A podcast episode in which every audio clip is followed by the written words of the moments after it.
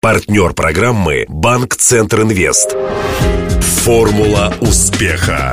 Здравствуйте. У микрофона Денис Малышев, и это программа «Формула успеха». Радио Ростова готовит ее совместно с Ассоциацией выпускников ЮФУ к столетию вуза. Сегодня герой программы Данил Аркадьевич Корецкий, писатель, российский ученый-криминолог, сценарист, полковник милиции в отставке, доктор юридических наук, профессор ЮФУ. 44 написанных Корецким художественных произведений выдержали более 200 изданий общим тиражом свыше 20 миллионов экземпляров. А в 1972 году Данил Корецкий окончил Ростовский госуниверситет, юрфак. Поговорили мы с писателем Корецким о вооруженной преступности, о неудавшейся реформе МВД и других острых и злободневных проблемах современности – Интервью. Данил Аркадьевич, в студию вы пришли после лекции. Э, студентам читали. Какой курс, кстати? Это шестой курс заочного отделения. Люди уже такие зрелые, взрослые, понимающие. Возможно, кто-то уже в органах работает и повышает квалификацию. Ну, в органах работает мало кто. Когда я прихожу читать лекцию, я прошу поднять руку, кто работает в органах. И э, рук этих, мягко говоря, очень мало. Совсем свежий пример – мне жаловался студент-заочник у нас Кабардино-Балкарии, и он жаловался на то, что не может попасть в органы. Его не берут. И так, и так он и жалуется, и обжалует, а его не берут. Хотя в Кабардино-Балкарии достаточно сложная оперативная обстановка, и там часто убивают именно сотрудников милиции. Вроде бы относительно не так давно прошла реформа в полиции. Получается, раз такие случаи продолжают происходить, какая-то не такая реформа прошла. Когда эта реформа только начиналась, я говорил, что провожу переаттестацию деревьев в своем саду. Вот яблоня будет киви, а груша будет бананом, а еще там что-то будет ананасом.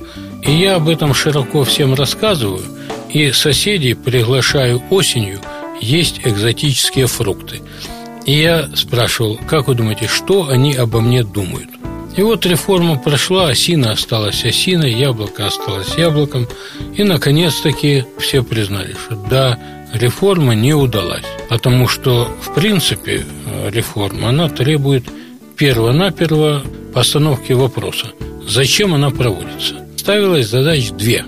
Первое сократить на 20% штатную численность и повысить зарплату оставшимся за счет уволенных. А теперь оказалось, что сократили, и некому работать в сельской местности. Повысили зарплату. Да, хорошо, все, но одна за другой ряд экономических катаклизмов и зарплата, которую дали первоначально и которая смотрелась симпатично – она уже, в общем-то, не смотрится так. Если бы вам доверили разработать концепцию, ну, что бы вы в первую очередь изменили? Патрульно-постовая служба, скажем, и дорожная служба полиции, они осуществляются на уровне, э, на таком же, какой был 30, 40 и 50 лет назад. Только э, раньше ездили на мотоциклах и ходили пешком, а теперь ездят на машинах. Я бы сказал, что э, уровень уголовно-процессуальной деятельности, скажем, расследования уголовных дел, он э, находится на неудовлетворительном уровне, потому что нарушаются сроки рассмотрения дел, а зачастую необоснованно прекращаются э, или отказываются в возбуждении уголовных дел, и также необоснованно возбуждаются уголовные дела – и привлекаются к ответственности люди, совершившие малозначительное преступление. У нас на душу населения самое большое количество полицейских. А вместе с тем, сколько отрабатывается нашим инспекторам, ну, например, чешским или немецким. Как-то прочел где-то, что разница в 30 раз. К нам приезжали американцы, рассказали много интересного, ну, в частности, вот осмотр места происшествия, там никто не записывает на протокол на диктофон записывается, отдается, расшифровывается, подписываешь, оформляешь, и это идет в уголовное дело. То есть сам инспектор, он занимается этим протоколом после выезда на место происшествия, ну, 5-10 минут. Минимум бумажной работы, в основном да. аналитика. Да. Ну и полицейский из Нью-Йорка сказал, и еще вот показывает, что когда мы гонимся за преступником, то машины сталкиваются, автобусы переворачиваются, заводы взрываются. Это, это не так. Когда мы гонимся за преступником, то преступник останавливается на красный свет, и мы останавливаемся на красный свет.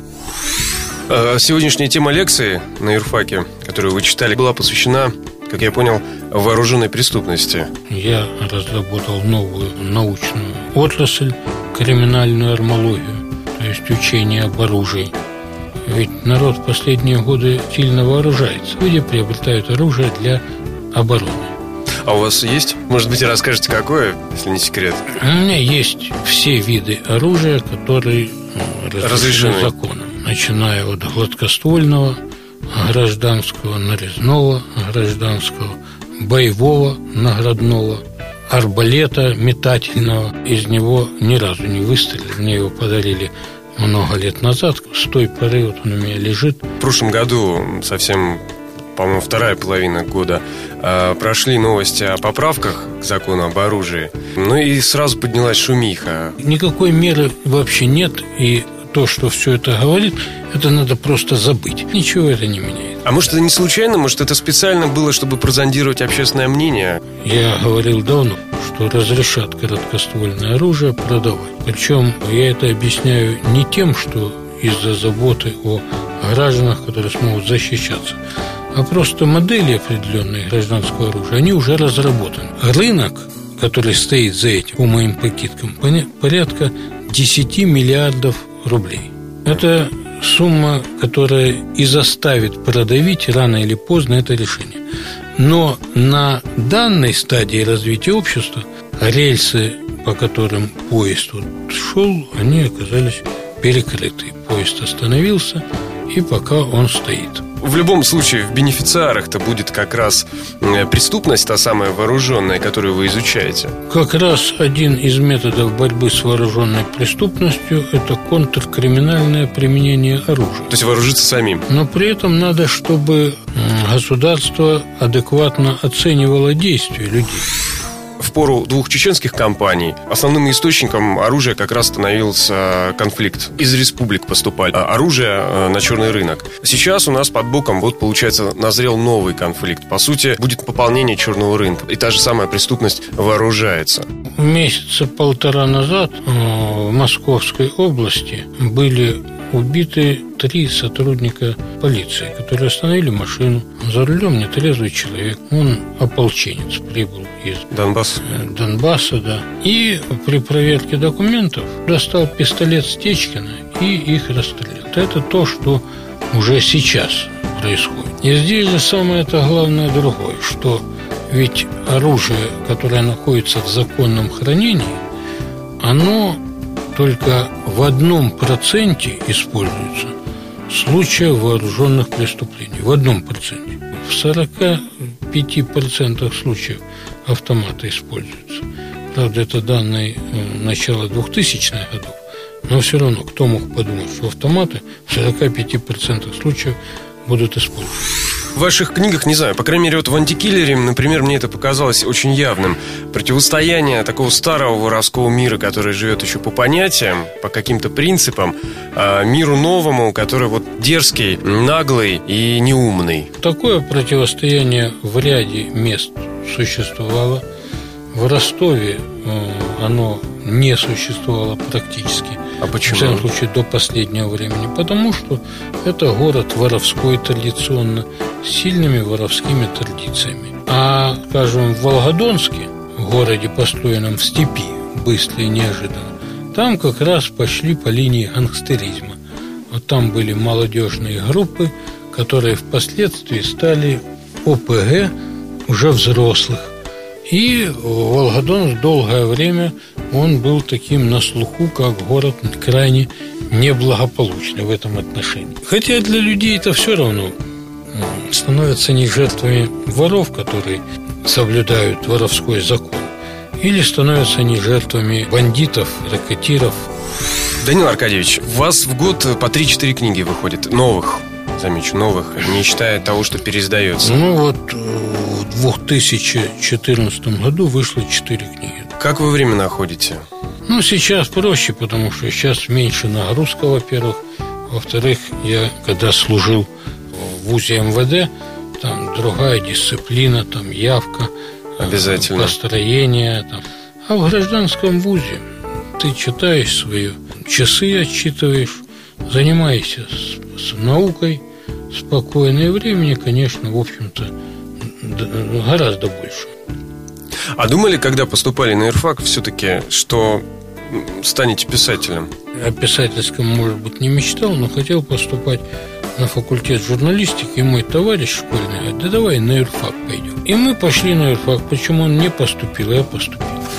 Сто лет ЮФУ. Вот я бы хотел пожелать, чтобы горели глаза у студентов, чтобы они хотели учиться, хотели знать что-то. Вот я помню, я э, на каком-то курсе купил учебник уголовного права, двухтомник, общую особенную часть, и прочел его просто для интереса еще до того, как у нас уголовное право началось. Потому что мне было это интересно. Вот я хотел бы пожелать такого интереса э, студентам. Напомню, сегодня героем программы «Формула успеха» стал писатель, профессор и полковник милиции в отставке Данил Корецкий. Беседовал с ним Денис Малышев, помогал в создании программы Александр Попов. До встречи завтра в это же время. Формула успеха. Партнер программы «Банк Центр Инвест». Ваш бизнес набирает обороты, проходит опасный поворот. Теперь нужно получить кредит и вырваться в лидеры. Пока конкуренты буксуют, воспользуйтесь кредитами банка Центр Инвест. Оперативные решения с учетом особенностей вашего бизнеса. Банк Центр Инвест ОАО КБ. Ускоряем ваш бизнес. Телефон 2 300 300.